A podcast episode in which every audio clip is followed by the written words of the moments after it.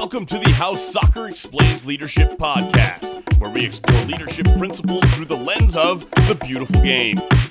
Welcome back to How Soccer Explains Leadership. This is Phil Darke. I'm your host for this show. Hopefully, this isn't your first time. Hopefully, you've listened to a lot of our episodes, but if it is your first time, welcome.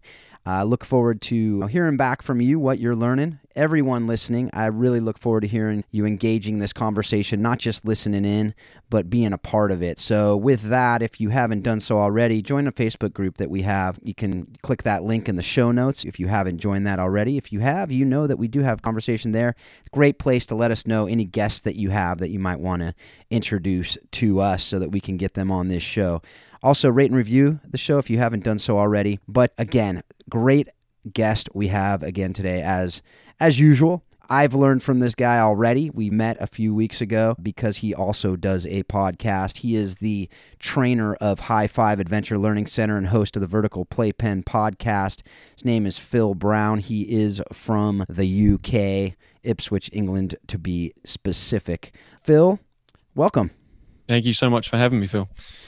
Absolutely. You know, you're going to have a lot of Phil today. So, yeah. folks, get ready for it. But not surprising to you, I'm, I'm, guessing that not a lot of people know who you are listening to this. If they do, I'm glad about that because, you know, you're a pretty cool guy who's got a lot of good things to learn from. I know I have already. But can you just share, as we get started, just share your story a little bit about what you do, your podcast, how you develop your passion for soccer and leadership? Yeah, sure. Thanks. So originally, I'm from a town called Ipswich. Soccer fans out there, Ipswich Town Football Club is the team that I support. They're currently, unfortunately, in League One, and they're having a rough rough go of things. But that's where I'm originally from. I looked at trying to become a teacher, an English teacher. That was where my vocation was heading. That's where my career was heading. And at one stage during college, found out that I could work at a summer camp in the States. And so I thought, well, this could be good for me. This could be a way that I could add stuff to the resume of saying I worked with kids from a different population, different countries. That'll help. And then I entered into this world of working with youth and adults in team development stuff just through that summer camp experience. They had a challenge course, a ropes course, and I was introduced to that world and realized that, wow, this is so much more fun teaching kids how to be better human beings and better leaders and better participants in their community than it was to try to teach Shakespeare. You know, and I what I was able to do is take all of my training in the education world and bring that to doing team development work. And I was very, very fortunate that the camp that I ended up in in New York State ended up having an, an outdoor education program year round. So they sponsored me to extend my visa. And then from that point, I grew into this position, which I ended up creating at the organization called the Challenge Course Coordinator or Team Development Coordinator. And I ended up being sent to High Five to do my formal training. They do training around challenge course operation, but also team and leadership development facilitation. So I was able to go to many trainings, and that was how I found out actually, this is a career. I had no idea that I could work in this field in the UK. Possibly it is a career. I haven't, I still do not know. But here, I was able to fall into this outdoor ed world, and I was very, very fortunate to do so. Had lots of training along the way, and then myself and my wife, we met at the summer camp. We worked at the summer camp. We lived at the summer camp. We got married at the summer camp. Very summer camp. Decided we needed to grow. We wanted to grow our family, and we couldn't stay in that world for that much longer. And a job opened up at High Five as a trainer, and I jumped on the chance to work at an org that meant a lot to me and was doing great stuff with communities all around the northeast of the US. And now I've been there coming up on six years. So it's been very fortuitous how I ended up finding my way here. In terms of the podcast, I realized that when I was starting out in this industry of adventure and experiential education, that's what we're umbrella termed in. I had no idea it existed. I had no idea it existed when I was in England. I had no idea it existed even when I came to the States. And I was like, what is this? You can go to colleges and get degrees in this. I had no idea you could do that. And so the point of the podcast was I wanted there to be an avenue, a way for us to spread the word of experiential and ed- adventure education. Since I had no idea it existed, no doubt other people don't know it exists. People listen to this may be like, "What? This is a thing he does for a living." So I we created the podcast. Originally, it was just myself and some of the staff at High Five talking about how we started at High Five, and then realized that people were interested and we got listeners and people were asking questions and submitting questions. And now it's become, we've been doing it for two years and yeah, it's got a good listener base and welcome other people to jump in and take a listen to some of the episodes. I interviewed a bunch of people. I interviewed Phil, who, who's host of this podcast. And I'm realizing that so many people are connected to experiential education, which essentially, in its very, very basic term, is learning from your experiences. Wow, that you've probably everyone right as, Right. as they learn from their experiences. But there is studies there are journal articles there is people that do this for a career and teach this. And i just get passionate and excited about the idea of making better human beings but also being able to introduce people to this idea that they already probably are aware of. Sort of relate it sometimes to a comedian who goes up on stage and says obvious jokes and everyone's like wow it's so relatable. That's kind of how the industry feels like to me once people realize it they realize, wow, I've probably done that. You know, you think of a very simple description, simple example would be like you're walking down the, as a kid, you're walking and you trip over something like a root on the ground if you're outside. You realize now you probably should keep your feet up. That in itself is experiential learning. You did something, you had something happen to you, and you had a learning outcome afterwards, and that cultivates and shapes the way you continue life. So it's a it's an exciting thing.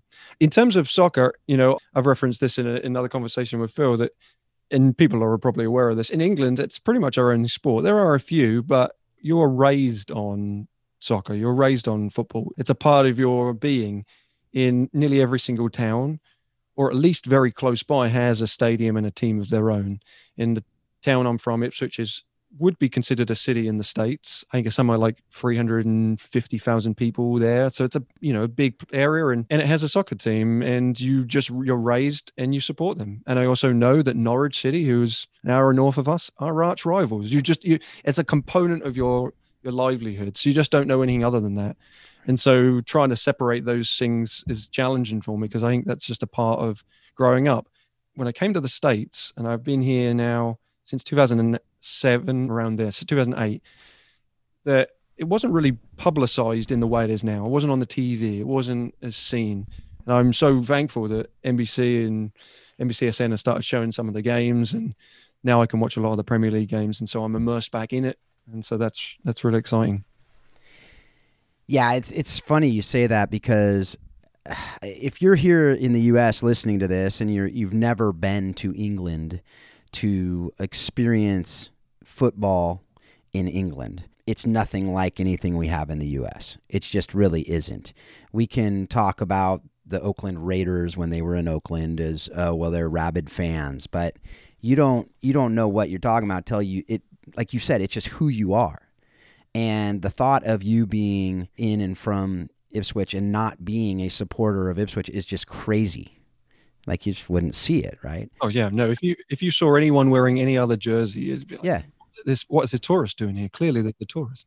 Yeah, and especially here, I'm out in California, so California, it's like you, it's a free for all of who you support, you know, and that's just that's something that's that's really cool. But we're not going to focus on that. But that is something like you said, it's just part of who you are. It's just part of your blood. You are a football supporter. You are an Ipswich supporter, and and you've been learning from the game your whole life, which is really cool. A few episodes ago, we had Mark Peace. If you haven't listened to that episode, I strongly encourage you to do so. It's about his experience. He's a pastor, yes, but he's also a lifelong Leeds supporter.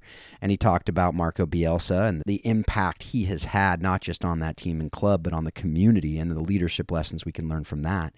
But the other thing that's really cool about you and what you do is, as you said, it's experiential learning. And, you know, folks, if there's one thing I want you to learn from this podcast, and one of the reasons I started it is to learn from your experiences, learn from your experience in the game of football, but also learn from learn interdisciplinary. You know, have interdisciplinary learning. I don't know exactly when this is going to air, but we're going to have a guy that I'm going to interview soon who's a field hockey referee. And, and we're going to learn from him. He also has written a book on baseball, and he was a USA Today journalist. So these are things like we can learn from other disciplines. Hopefully, we have people listening in who are businessmen and women in your parenting, in your marriage. These are things that we can take these principles as you do with the adventure sports through ropes courses, through mountain biking, through whatever, whitewater rafting, right? like we can learn life lessons from these things. I, I say that hopefully I don't have to make the connection. Hopefully, especially as we do more of this, you can see that this is there is a method to the madness. you know, I, I, believe that what you do is exactly what we're talking about doing on this show. What we hope to encourage people to do is literally in every area of your life to think about okay, here's a lesson. How can I apply this to other areas of my life? And how can I really use this? So, with that, how do you use the lessons you've learned from football in your country, right? Now you're in the US, so we'll we'll use soccer for the purposes of this interview just cuz we are an American podcast, but you know what I'm talking about if I slip into football. But you learn from soccer and your leadership and in your training development work that you do today. Yeah, I would say the, the great thing I think about soccer in terms of the difference between that and other sports is that there doesn't necessarily have to be these individualized people on the team who create the winning structure of the team. It, it's it's much more focused on a collective community, and I think that that's something that in in England they also have in a big way as well. Is because that team is a part of the community in the community, so in uh, structured around the team, that you do have that connection formed with the players and the staff. To have the insignia of your team on your badge and say that you work for them they work for you. It, it has this kind of feel of uh, symbioticness that I some I don't sometimes sense from teams in this country and other sports where it's more fan based idolization of people. It's more a community everyone on the same level. I think that where this leads into the work that I do, we have a product. We also create team development products. And one of the products we create is a deck of cards called Ubuntu. People can't see that, but it's sitting right behind me. But it's Ubuntu, U B U N T U. And the essential phrase of it, what that means, it's part of the Bantu dialect in Africa. And it, essentially breaks down to be I am because we are. I am because we are, which talks about that sense of community. It was coined very famously by Nelson Mandela and Desmond Archbishop Desmond Tutu to talk about around apartheid about the community of South Africa getting together to work together to raise the bar of what was going on there. And that had to come from every component. It's not an individual, it doesn't require an individual, it requires all people. So we utilize this deck of cards, which you can find on our website, but there's a lot of activities that go with this. But we use that phrasing of Ubuntu to represent that we're all part of the exact same team, no bigger than anyone else. And I think that that's something that I note in soccer teams is that when let's say a, a, captain comes up and talks about the team or or a coach comes up and talks about the team post game they might highlight individuals but really they're talking about the larger component of the team. How was the quality of the team's morale? How was their energy? What was their fight like? What was their drive? Rather than say this person saved us. Hmm. because and even when you see journalists ask that question of them they often recoil back and say well actually it's a team effort and I think that that really sums up what I think that soccer brings. That's that I think other teams could learn from. Other sports could also learn from that this mindset. Going back to Ubuntu in relevance to American sports, the Boston Celtics basketball team in this area, when they were coached by Doc Rivers, they used to put their hands in the middle and chant before every game. And that word that they would chant would be Ubuntu. So going back to this idea, they were trying to get this mindset that we're all component of this team. We're not a product of an individual, we're a product of the whole team.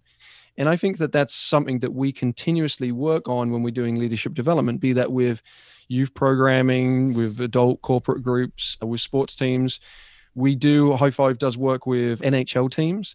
So we do professional sports, but mainly in the hockey area of sport. But whenever we're working with any of these teams, we're always talking about the connection of the team in experiential education, there's a term that gets used, I think sometimes banded around too often, but it's connection before content. And it essentially means that we should be focusing on how connected people are before we ever get into the nitty gritty detail stuff, rather than mm. talking about like, oh, we don't trust each other or we're not communicating, all those things. Forget that for a moment. and Let's just focus on are you connected? Because you're more likely to be able to have good conversations and important conversations with people that you're connected with than people you don't know. So that connection is is key. And so when you end up having that connection, you sort of get rid of you you cut away from the ego of the individual and you start realizing that we're all a part of the team. And so that's something that I would say we consistently use at High Five in terms of our leadership development stuff, which I think is a good parallel between soccer leadership, because I think that it doesn't often come necessarily from individuals. It comes from the group working together. And I would even say as well, I think that soccer coaches are more facilitators, and that's a term that we often use in our industry to talk about what we do. Facilitation meaning to make easy. That those coaches facilitate the growth of their team rather than once again ordering people around and telling them what you need to do. And often those people you talked about Bielsa as an example of, of a coach that does that well.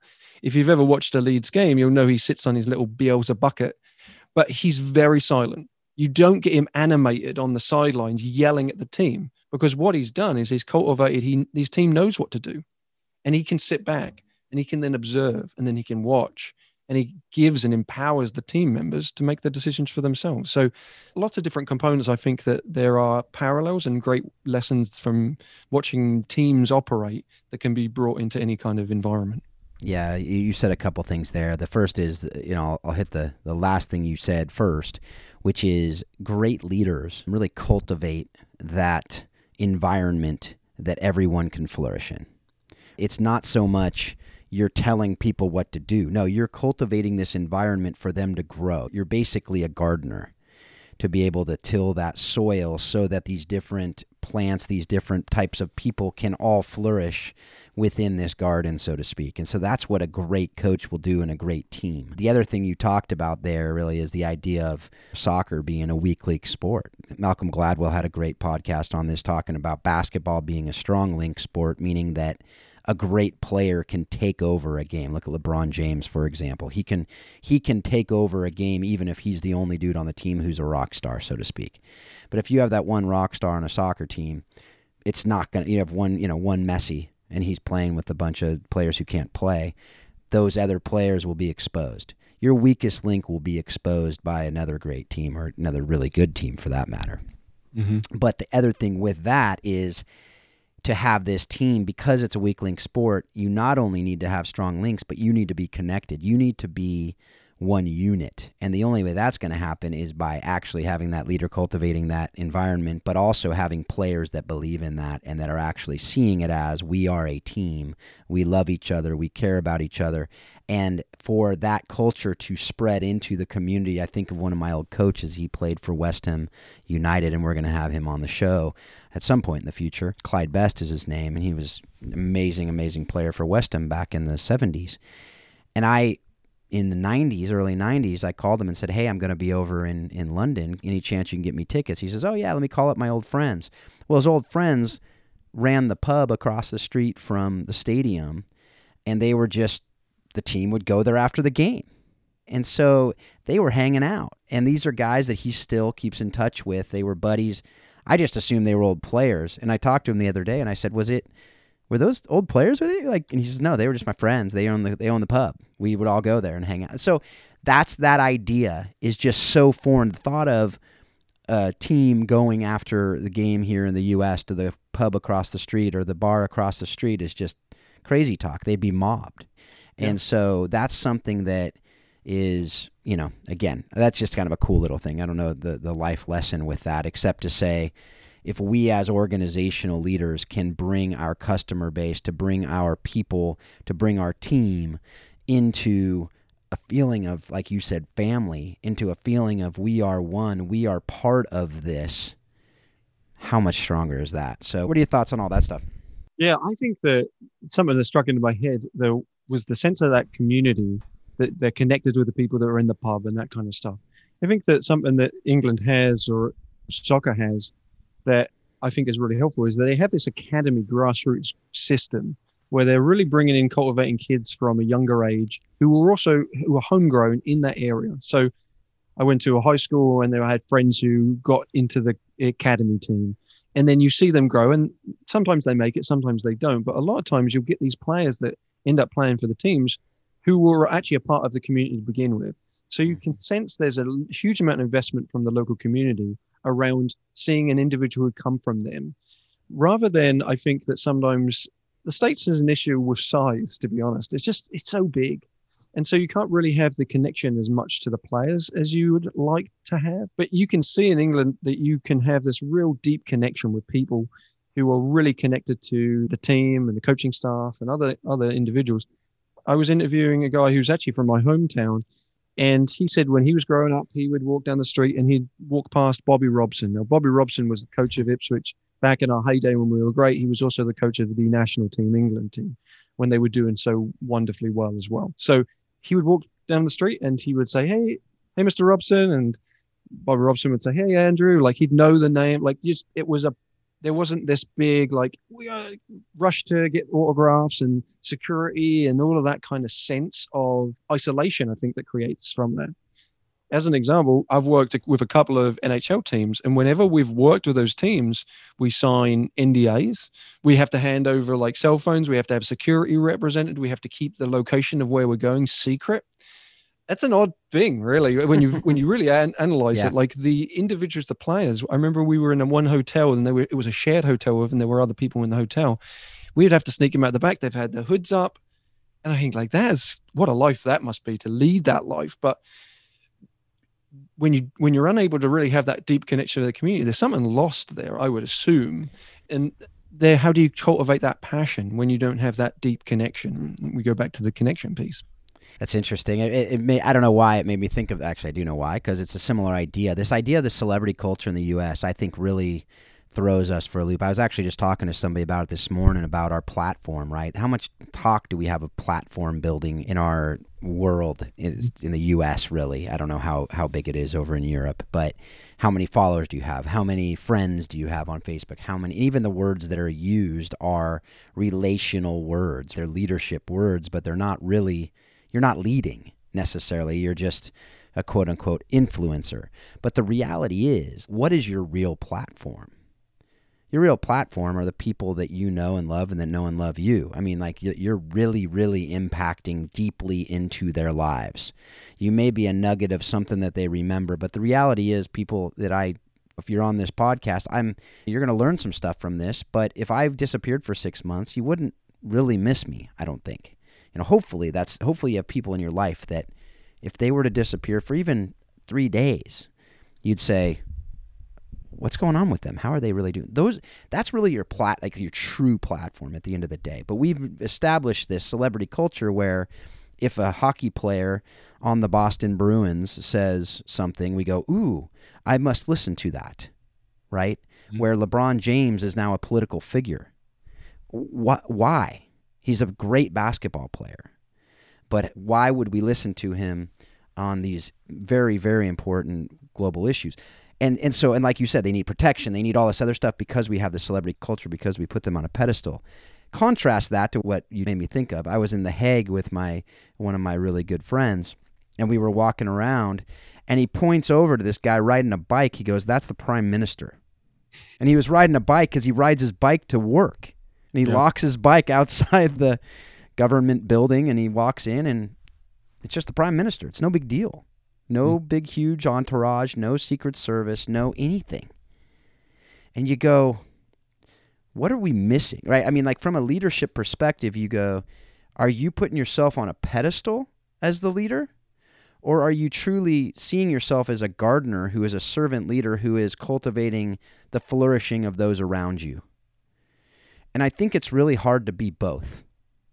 Oh, there's a almost polar opposite. And I think right. that most of the if I talk to most people who work in leadership development world, and I immerse myself in that world quite often when I'm traveling around conferences, most of the time we're teaching skills that are more servant leader oriented. Mm-hmm. We're not talking talking about those other things and saying those are those are things that we should be aiming for. We don't teach you have to be the loudest in the room. You know, like right. you have to be the brightest star in the sky. We don't. We're not saying that stuff. Very often we're talking about the concept of being a servant, facilitating other people's growth I've worked for people that have really cultivated me and I've deeply respected them. And at the same time, I've worked with people who have ordered me around and I know how I feel about that. Right. Right. Like, so there's the notion of like, if I know as a, as an employee that that's how I feel, why would I want to aspire to be that when I get to a stage of leadership? And it's, yeah, I, I would say most people in, in our sphere are not teaching the one, but definitely focused on the other, which is like how can we serve the community that we work with, and how can we bet, cultivate the people around us to be able to grow, and that's what I think that you see in really successful soccer teams. I think you can tell a really great coach by the way that the the players speak about them. So a, a great, just a slight difference in the terminology. If someone says the coach versus saying my coach Hmm. Very different, but listen to them describe, talk about their coach or whoever it is. And if they say our, our coach or my coach, they use some kind of some kind of ownership over it, then you can tell that they respect them. If they say the coach, they don't really respect them. They just know that, that person has a title. And so when I'm thinking about trying to cultivate leaders, I, I want I want to people to realize that you want to get to a point where you are a part of them, that, that you're not telling them what to do. You're not above them. The pyramid should flip, and the totem pole should flip, But whatever you want to phrase it. It should be a point where you're referred to as their leader rather than the leader. I, I think that slight distinction difference is very interesting when you talk to people. And I've found that the case when I've interviewed people who worked, if I'm going into work of a corporate group and I want to get a scale of what's going on in the department that I'm working with, I might ask them questions that will sort of lead that in. And they won't know I'm doing that, but said a little bit of detective work on my end because if the leader's in the room when I'm trying to have a discussion, they're not going to be honest. So I, I want them to have a little bit more honesty about stuff. So just those small things about the way that they term they'll give you information, and the difference between the and my is very striking. I found it's massive. I mean, it's everything, right? And and that goes to, I think that a lot of that goes to personality of the coaches. It goes to task focused versus people focused. It goes to the culture. It goes to are you a servant leader or are you have you learned to be a transactional leader? That just transactional leader versus relational leader. Joe Ehrmann and Inside Out Coaching talks about that very deeply. It's a great book on that. But Uh, what you find is a lot of coaches think we need to be transactional because this is a results based business. And even I saw Alex Ferguson talk about the other day, talking about with Solskjaer, well, hey, it's a results based business, based business at the end of the day. But you're going to get the best results when you are a leader they want to play for, when you are the relational leader. So, yes, it, it can be a both and, and it needs to be a both and, I think, for long term success. Because you trans, you put that up against a Mourinho, for instance I don't think anyone would accuse Mourinho about being a relational leader. He's very much a transactional leader. So what does he get? He gets short-term results. Mm-hmm. And you know, two, three years, virtually every club he's been a part of has imploded. And it's because I think, you know, in my completely uneducated view, and if, if Jose, you want to come on the show and, and, and tell me I'm wrong, I'd love to have that conversation because I do want to know the method behind the madness. But, you know, to say that he is not cultivating an environment for all of his players to flourish, I think some of the players flourish and some completely implode or explode. And because of that, the locker room is a mess. Versus what I saw just the other day, and it's interesting because you don't hear about a lot of this, you don't see a lot of this. But with Solskjaer on Man United, he said in a quote I just saw talking about how he has one-on-one conversation with his players to really see how they're doing personally, how their marriage is going, how their how their kids are doing, how they're doing. And you know, to really he says, you know, we walk if if they're struggling to get in the team, we have these conversations one-on-one. That's a totally different approach from a relational focus. That takes a lot of time, energy, effort that isn't X's and O's. And I think that's a great leadership yeah. lesson all around the room. And I think that you have to build that into your normal work to work day. Don't assume that these are additional parts. Like if you're a leader, that's the crucial, these are crucial steps. These aren't like parts that you add in if you have time or oh, I didn't have time to do that. I didn't have time to do that. No, that should be a part of your day to day. Because the last time we spoke, Phil, I remember us saying like Man United were having a rough go at it. So congrats at the moment, you're number one. so it's like we're milking on it. We're milking it right now. Just, yeah. just you know, don't jinx it.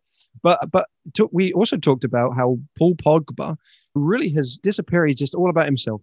What change he's made in the last few weeks, and I think that the, in every discussion I've seen, it's been exactly what you've suggested. It's been relation focused. Actually, Solskjaer is actually talking to him, actually having conversations with him and learning about his players. And that does take time. It's also not a quick fix. Mm-hmm. I'm not a mm-hmm. massive fan of the, the, the coaches in and coaches out after like three months because they didn't win. It's like give them some time to build the relationship a little bit. Have give them some time. But as an example of like spending the time, our executive director at our org, when we were back in our offices, he would purposely every single morning, the first hour of his day was spent going office to office and ha- saying, "How are you?" Just checking in every day. Yeah. Now, sometimes you, you, you were like, "Oh God, he's coming quick." I was trying to have a meeting or something. You were trying to do something, but from a perspective of knowing that your leader has your back and really cares about you, he knew every single thing about all of his employees' life and everything. You know, like when my daughter turned five, he get he sent me a text. He's not on social media. He just knows those things, or he's written them down somewhere, or he's taken the extra step to learn. I would go above and beyond for him because he's gone above and beyond for me in these moments and has taken maybe an hour out of his day. But when I'm talking to leaders and teaching them about this stuff, I was with a corporate group and we were doing a session on communication. We throw in activities. That's the how we use stuff. We use activities as an example or uh, of rather real life scenario, and try to make it entertaining. But they were saying at the end, "Wow, Phil, that was so much fun. I wish we could do this more often." And I just said, "Why can't you? Like, w- is there a reason you can't?" Now, granted, I'm just facilitating some things you can't do, but spending the time to connect as an example, we're we're sort of doing not doing this as well with the Zoom. Zoom is great, right? Because we can have lots of interactions with lots of people. But how often do you actually schedule a meeting just to chat, not to have a meet have an agenda? Like we're seeing each other a lot, but we're always focused on an agenda. So mm. spending the time out of your day just to connect. Our organization, what we do is we do coffee partners, and every single week we get assigned a new staff, a different staff member who's going to be our coffee partner, and once or twice a week we have coffee with them virtually, and it's but it's planned. It's planned and it's intentional so that you know that it's part of work, putting air quotes there, but you don't feel like you're you're skipping out on something. It's an intentional part of the workday, just like it's an intentional part of I think a leader's job to really cultivate connection with the people they work with. Yeah, that's that's just so good. I can't emphasize that enough, folks. If again, that that last little bit there, just talking about connection first, and and that that goes to really the way you guys train leadership. Going back to what we talked about early on, just you with high five, and you guys have three things: connect, empower, lead, that are your the focus of what you teach and train. And it doesn't say lead, connect, empower, or empower, connect, lead. It's connect first. But can you just speak to the other two and what that looks like as you're training? Obviously, in a in a nutshell, we don't have the time for the full training, but and we'll get all the information on the show notes as far as how to connect with you and be mm-hmm. able to be able to learn more about High Five. But can you just give that uh, nutshell and then really how it applies to what we're talking about here? Yeah. So in terms of eh, eh, that's like essentially our umbrella term. It fits into every department for us. Connect Empower Lead. We try to focus everything we can around that. There's also an additional part after the lead, which is be the example, which I think is another important role model component to it as well. But how do we represent ourselves? But if I take it into the terms when we're working with sports teams, the first thing obviously is focusing on the connection. The next is to really empower the team to make the decisions about how things flow. What I really love this is an analogy that was sh- uh, shared with me recently that as a facilitator, a team development, leadership development facilitator, this is my essential job. I climb into the bus, I turn the engine off, and then get off the bus, let all the players go onto the bus. They determine where they're going, who's steering, what speed they're going at, their destination, every component of. All I do is turn the engine on. So that's that empowerment piece. There's uh, a phrase that you, you know ted talks sage on the stage right? Like this person is sage on the stage. What i like and i think this is a little cheesy but i ha- i do like this is i heard someone refer to us as guides on the side. Instead of sages on the stage guide on the side which uh, essentially is that giving the over the power. It's not about me. I don't the end result shouldn't be did phil have a great day? Like that's a bad end of the program but I've got them to connect. I've then handed over stuff to them. So I've maybe given them prompts or discussions, let them figure out, cultivate what their needs are and all that kind of stuff. And then we talk about who in the group are the leaders, who steps up and represents and leads. And we have to be able to give them the empowerment, give them the choice. In adventure education, there's a term called challenge by choice. The essential meaning is that I allow people to choose their own level of challenge when it comes to if we were talking about a ropes course climbing really high or going on the zip or all that kind of stuff. But it also represents to how who wants to speak up and who wants to take what roles on. But I think that that empowerment is really crucial if you want to have leaders, rather than you picking and assigning people.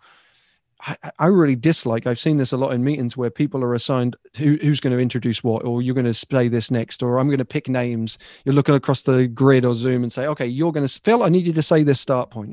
You haven't really empowered. You've just told someone to do something. So you want to give them the opportunity to empower themselves. And there has to be some sort of choice there. So we have that connection, we have the empowerment, and then the end point is leadership. That's sort of like the result if we get to a point where we've done those first two really really well then we can have the a leader who's really really well in charge of their role and the other thing i would say on leadership in general is that i think that they're either it's society based or whatever i think that we have misrepresented what the word leadership should mean. I think that externally people might hear the word leader and assume it's the person on top the person doing all the ordering around and all that kind of stuff. I i think that and this this is my stance and also high five stance that every single person has leadership quality has the ability to stand up and be a leader. And it doesn't mean the person making decisions. There's this there was a video going around for a while and it was this notion of the second leader which i really really like this notion the video showed like a dance party or a festival or something, a big field, like a Glastonbury, if people are aware of what that is. And there was someone, there was music in the background, and there was just someone who obviously had too much to drink, but they were just dancing in the middle, like on their own. And you could hear the chatter, and there was someone filming it, and there was a lot of laughter, like everyone laughing at this person in the middle. And then someone else joined in to because they empathized in some way. They first felt this person was vulnerable and they wanted to join in and support them. They joined in. As soon as that second leader, as soon as that second person went over and did it, more people joined and it became a big celebration dance. Mm-hmm. And so I think of that in terms of leadership, not just being that person who speaks out, but also those people who support everyone else. So, as an example, if you're working with a group and someone speaks out against an injustice they're experiencing, that puts them in a vulnerable position. Others might look at that and go, Oh, why did they just say that? That's embarrassing. Don't say it. But all it's going to take is one other person to step in. And that creates that little bit of movement, little bit of uh, validation on the concept. And that that second person is what I see as, as good leadership, has demonstrated empathy, understanding for what's going on, realized there was a need for them to step up and support, and they stepped up to support somebody else. They didn't do it for their own actions. They did it for somebody else. And I do a workshop called The Power of Play. And in this, I talk about the science and the neurochemicals in play. And there are essentially four chemicals that, four neurochemicals that are when you're experiencing playing with a group and they make you feel joy. There's endorphins, there's dopamine, there's serotonin, there's oxytocin. Well, the one I focus on is serotonin. We ref- I refer to it as the leadership chemical. And what happens is when you see someone else do a good deed, you get a boost if you uh, of serotonin. The person that did the good deed gets the boost but anyone who witnessed the good deed also gets the boost. So when you see someone like trip and fall or do something embarrassing when you see someone go and help them even if it's not you that helped you get that boost of serotonin and I think to tie it back into soccer, that's why people in all sports cheer on teams. When you see your team do well, you get excited. That's all serotonin. That's a boost of this serotonin kicking off all around the stadium. And that's why you hug strangers when you win and you have these elated experiences. And then you are more likely to want to do it again. It's highly addictive, highly repeatable. So that went on off a tangent. Apologize, but that's no. what I think of like th- those different leadership skills. And I think that that's where I tie it back to that connection and power leadership piece. It's about where do you step up and how do you empower people to be able to step up? Yeah, again, this podcast called How Soccer Explains Leadership. So I'm just going to say, like, right now, if you play soccer, you know, or if you've coached, or if you've been a fan, you know that when a team is playing and the fans are behind them and cheering them on, or even if they're booing them and throwing stuff at them, that's motivating them. Mm-hmm. And so you see it now with these teams. The first few games these teams were playing, and still really to today, it was there's a lot of flat play going on, especially. I think it's home field disadvantage now. Very right. Much. You look at look at Man U as example. They couldn't win at home. First few games of the year, the away form was phenomenal, but at home they'd lose almost every game or tie to teams they should be winning, and they'd lose. Why? Well, I mean, I still, and I've said this before in this, uh, if, if you're listening, anybody related to Manchester United, get the little part that Matt Buzz, I don't care who said it. Football is nothing without fans. Don't have that in the Stretford End right behind the goal. because they're reminded every time that their fans in the Stretford End aren't cheering them on to score that goal. So that is actually causing the opposite effect where they're not pumped up, they're actually bummed out, and it's going to cause them to, you know, so they have to come with even extra boost within to be able to do that. Now, I'm not saying that's why their home form was bad, but you know, it may have something to do with it. They refer to the fans as the 12th player on the field, Right. Right, like it's it's an essential core component of the field, and without those people, you don't have that boost. And you, yeah, absolutely, you don't have that drive to succeed. I think there was a study on. You see this a lot in track and field. You, when you got like the long jumpers and the triple jumpers, they do like they get the the clapping going with the with the crowd. Now that's why it's it. People assume sometimes that's rhythm based. That helps them get on rhythm. Like there's a rhythm to it. Like these people have practiced. They're trained athletes. They know how to run and, and land on the right board at the same time.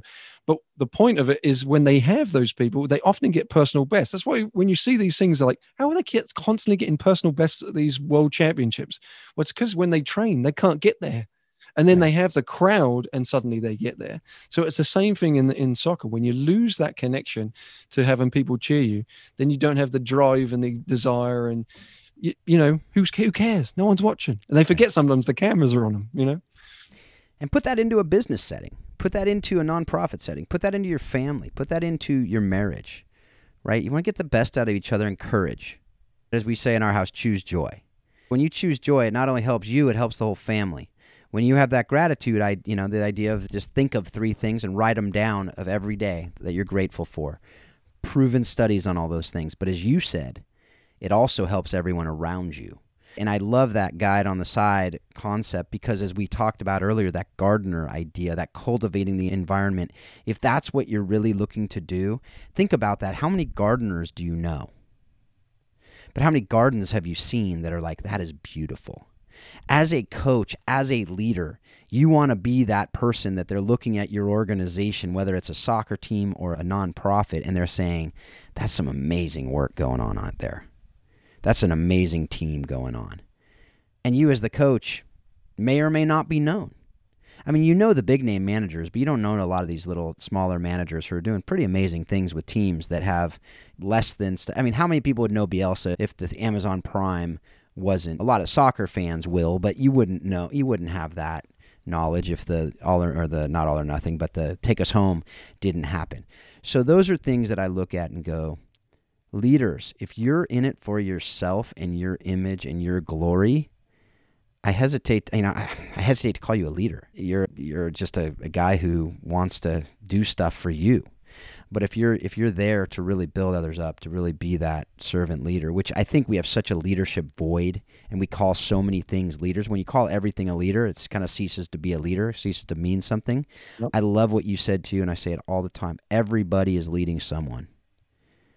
And when you see yourself as a leader, you will handle yourselves differently. You will just really carry yourselves differently, and hopefully, you will see it as that servant leadership. Some people do it easier than others. So, anyway, those are. I love the tangents. You they weren't really tangents. They're all absolutely related to this, and it's what I love about doing what we're doing. I mean, what you're doing, what we're talking about here. It's why I love coaching to be able to. I mean, what should bring you the most joy as a coach is to seeing one of your players, or as a leader, is to see one of your employees or see one of the people in your organization just hitting it out of the park and flourishing at that next level.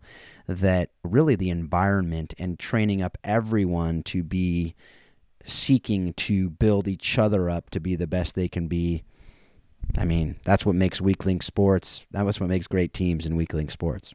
Yeah. And you see it in teams where the players either they stay at the same club because they're invested in the coach and they have that feeling, or sometimes they do move on. And then you hear the players talk about their previous coach in great ways, or you hear the coach talk about how proud they are of that player that moved to a bigger club. You know, going back to my town, Ipswich, we have a great academy. So there are a great number of players that have come through the younger youth academy, have played for Ipswich, but Ipswich is a lower league team. You're not going to, it's not a career ending Right. location. And so Tyrone Mings, who plays for Tyrone Mings, who plays for Aston Villa, Mhm. he grew up in the academy. So what's nice for me is I have a small investment in watching and cheering for Aston Villa only because of the player that's there, because I know he's he's a homegrown player from the town I'm from, and he wasn't going to. He's he had so much talent. He, we knew he would be Premier League.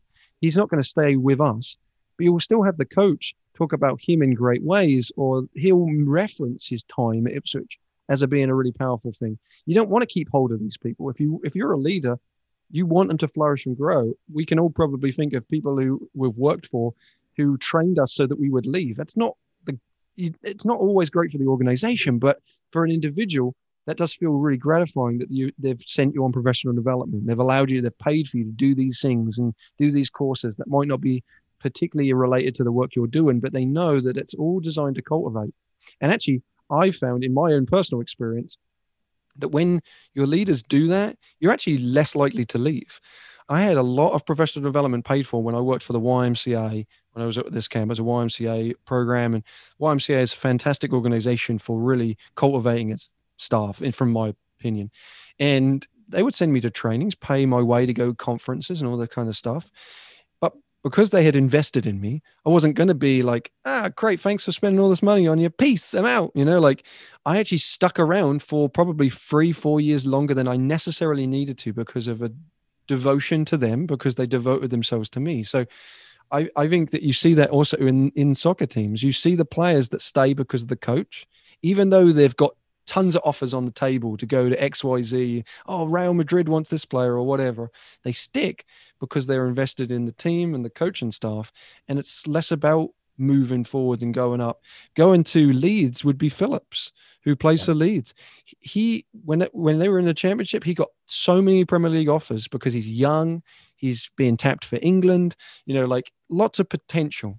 But he's stuck with Leeds there's a reason why he did that, right? That it's not a, just a well, I, my friends. And if you watch that "Take Me Home" documentary, you see actually his grandmother and stuff, and like yep. his family are very devoted to that that community. Talks about that community-driven stuff again, and he it was the decision was obvious to him. I I could earn triple, quadruple what I'm earning right now, or I could stay at the place that I have passion and really want to cultivate me. And now look where they are. Now they're playing in the Premier League, and this, and now he's playing for England. So yeah. he got what he wanted, but he stuck to his guns and stayed exactly where he was, but mainly because of the leadership around him. That's right. Oh man, we could we could talk a lot longer about this, but we do have to to wrap it up and to bring us home. You know, I mean, Leeds did get home, and uh, we will get home on this podcast too. But the last couple questions we ask our guests, and you've been prepped on it, but how have you used the lessons you've learned directly from soccer in your relationships and other areas of life outside the football pitch, in your marriage, in your parenting? You know, what what have you used directly from the game? Like we say, retaliator gets the red, that type idea. What have you learned? Well, I I'm fortunate in that I've, my daughter is already somewhat a bit of a fan. She's five, but she knows that dad watches soccer on the weekends. So it's become a community part of feel to it. This is a bit of a, I, I know you wouldn't like this. I don't, I'm not a big fan of this either. My, my mum was sending a Ipswich Town little toddler jersey and she sent it but then she there was like a sale going on somewhere or some little drive and there were like extra jerseys but from random teams right? So she threw this other jersey in. Now, my daughter, who's five, doesn't have less necessarily understanding which one's more important than other, but knew which one she liked the look of more. And now she wears almost every day an Arsenal jersey. Oh man, I know because of the design of their away kit was it's kind of like a bluish greenish kind yep. of like it looks cooler than the straight sure. blue of Ipswich Town. So she'll wear that all the time. But I I would say that you know the idea of one thing that i always used and you you i know you coach also was don't be a, glory hunter. Don't be a, a ball hog. Like these kind of things i think that that's an essential part of uh, the team aspect of of soccer anyway. So she started passing playing around we kick the ball to each other but i'm really in trying to reinforce the idea of passing it. We're practicing passing the ball because you can hold the ball yourself you can you can try to go to score but the the best goals and I can say that from watching like the strategies of the game, the best goals you ever see are the ones that intricate pass play, and it's the unselfishness of the play. That's always exciting. So I just in very basic terms with my daughter, I've been encouraging the idea of passing, and I think that that's translated into the ability for her to share and when she's playing with friends and whatever sport and what she's playing with. There's a there's a passing of it. Don't be a hog. Don't be a glory. It's not all about you. It's it's about that team. So other than the fact that she wears an Arsenal jersey around the house, which is like not that I can't, I don't have anything hatred around them. I'm just like, she has an Ipswich one sitting there. Like, stick on the one that's like from our team, please. I'm fed up with taking the photos of her outside with the Arsenal jersey. People will get the wrong impression. Yeah, you're a better son than I. If my mom would have done that, I probably would have taken it to Goodwill and just dropped it off before my daughter had a chance to to you know. Well, the thing is, like, she never told me she was sending the friggin' the thing. It's like opened up the package. I knew there was a jersey. There were two in there, and I- I called her and said, "Why did you stick an Arsenal one? Well, it was free." And I was like, "I don't care if it's Yeah. free. it's costing me my mental anguish. Yeah, this is not free. Exactly. That's funny. That's Damage funny. to my soul. That's such a great lesson. I mean, that, that idea of, you know, passing to the assist, the helping others, the sharing, the serving, right? I mean, that's something the, the the joke in our family, it's not really a joke. My my he was 7 at the time. He was picking his number for his team and he said, "Hey dad, what's, you know, cuz he's he's as I said, it takes it took me 5 kids to have my pure striker." And so he uh, he says, "What what's the what's the number I get if I don't have to pass?" You know. and I said, "Well, there's no number but the nine. I mean, if it's the nine, if, if there's one, then that, that would be it. But but the thing is, though, in all seriousness, now, what do I do? Of course, you know, as a dad who's a coach and who understands life lessons and what we can do to teach him. What am I praising more in any practice in any game is that assist, mm-hmm. right? I mean, yeah, I know he can score. He's got a great shot and whatever, and that's great. Don't get me wrong, but if he has a you know he's threading a pass or he's going and has a great cross or if he has a shot but his, his teammate has a better one you know what a great th- what a great life lesson there to say the assist is just as important and sometimes more important than the tap in goal right? You know creating passing like you were saying those threading those needles. I mean you're seeing a lot of the barcelona goals um, that comes to mind for good Yeah. reason it's just boom boom boom boom and then just it's a tap in or a pass in the corner You've got, you've got two players playing for Tottenham right now. I know they play for Jose, but like you've Yeah. got you've got Kane and Son, who Mhm. like a dynamic duo right now, and it's because they're constantly setting each other up. that's right Like Kane has more assists than he anyone else in this in the league at the moment, and so I, I've actually noticed. I don't know if they've always done this, but I've started noticing even when you look on stats on like whatever app you're looking at, they often now tell assists as much as goals, which I think is I, I don't know if it was always the case, but I like seeing like how many assists people get. It's always like now in the stats, but Yeah. it's glorified more the fact that someone set someone up as much as someone scoring, and sometimes even the the, pla the you know uh, man of the match award goes to the person that gave the assist instead of the goal scorer. That's right. wow, that, see, I like that, and I Yeah. think that those yeah c- consistent lesson there. Well, like you said, I mean, it's rare that you see a upper corner shot. I mean, yeah, there are those that are amazing that come out of nowhere off a deflection or off the defender, a bad pass, or you know Rooney's midfield goal or whatever. Like you see those, but for the most part, the goals are garbage goals. They're tap ins, they're passes into the corner. They're they're the result of a great pass that just set them up on a table on a platter. So, yeah, no, I love that. Love that lesson. Last last question as we wrap it up. What have you read, watched, or listened to recently that has impacted your thinking on how soccer explains life and leadership? Yeah, I've got I wrote down a few things, but the first thing that really pops into my head, it's a different sport, but I know that we've talked about this before, was Legacy by James Kerr, which talks about the New Zealand All Blacks. Mm-hmm. They have this phrase which I think is essentially essential for everyone is this notion of sweeping the sheds. Now they call their locker room the sheds. We talked about like selflessness and community and all those kind of things that we've already talked about. But in that, this team wins the Rugby World Cup, biggest thing you could win. And the first thing they do is send them straight down to their, their shed and they're asked to do chores, clean up, help clean the, the locker and put all their laundry away.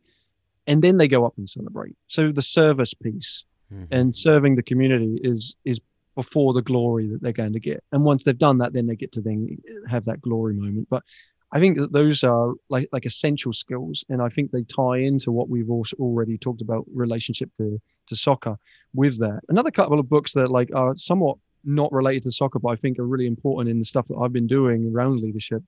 One is The Power of Moments by the Heath brothers, Danton and Chip Heath Mm-hmm. just talking about how can you create those small moments and i think that i think that that's what we reference when your leader comes and checks in and says how are you doing today? Just those small check-in moments they stick in people's head more than other stuff. So they're powerful moments that create a very tangible memory that can tie you back to whatever. So that's a great book. And then the other one is the art of gathering by priya parker talking about how people collect and how they gather in the way that they work in communities. Something that's referred to, which I've been really like a bit on a, a tear with trying to think of, is the term of toxic positivity. Hmm. And this idea that, and I don't like necessarily the word toxic because it puts on like a, that positivity is bad. But the notion is that rather than just focusing on all the things that are good, we also need to understand what is what we also need to work of, work on. And so when you're always talking about everything's awesome, everything's awesome, then that creates this false sense of security that that then you can't bring up the things that aren't awesome. And so I think about that when you see coaches. It was a perfect one, and I this is another Man United reference. But Solskjaer, the last game, um, zero zero against Liverpool, and they they asked him how he thought his team did, and he they that he got a point out of it and their top and everything. He said, "No, no, I didn't think we played very well." What a difference that was. Then you go back three months when he was talking and on constantly talking about the guys are playing really well, they're trying really hard, and you knew it wasn't real. People get it when it's not there. So that owning up and not having everything being positive is actually positive. Mm-hmm. One last reference: there was a it was the social dilemma Netflix documentary, but there was a phrase at the end and I like this, their critic is the truest optimist because the critic actually wants there to be improvement. Yeah. You don't criticize stuff necessarily just to say it's bad.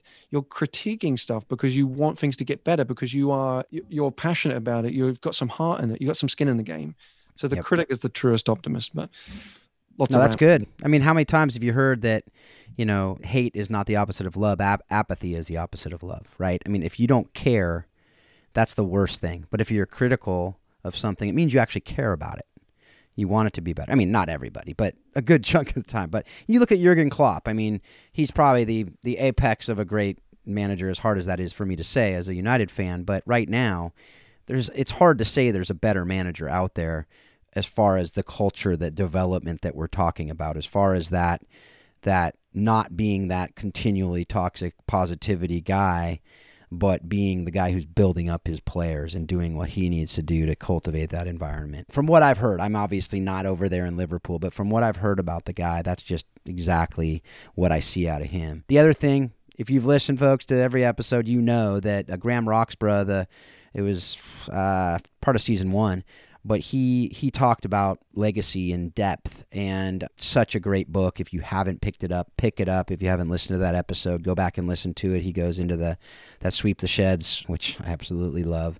Love a lot of that book. Also love just you know as you talked about the connection of the team. I don't know that anyone does it better than them and with the haka be- before every rugby match.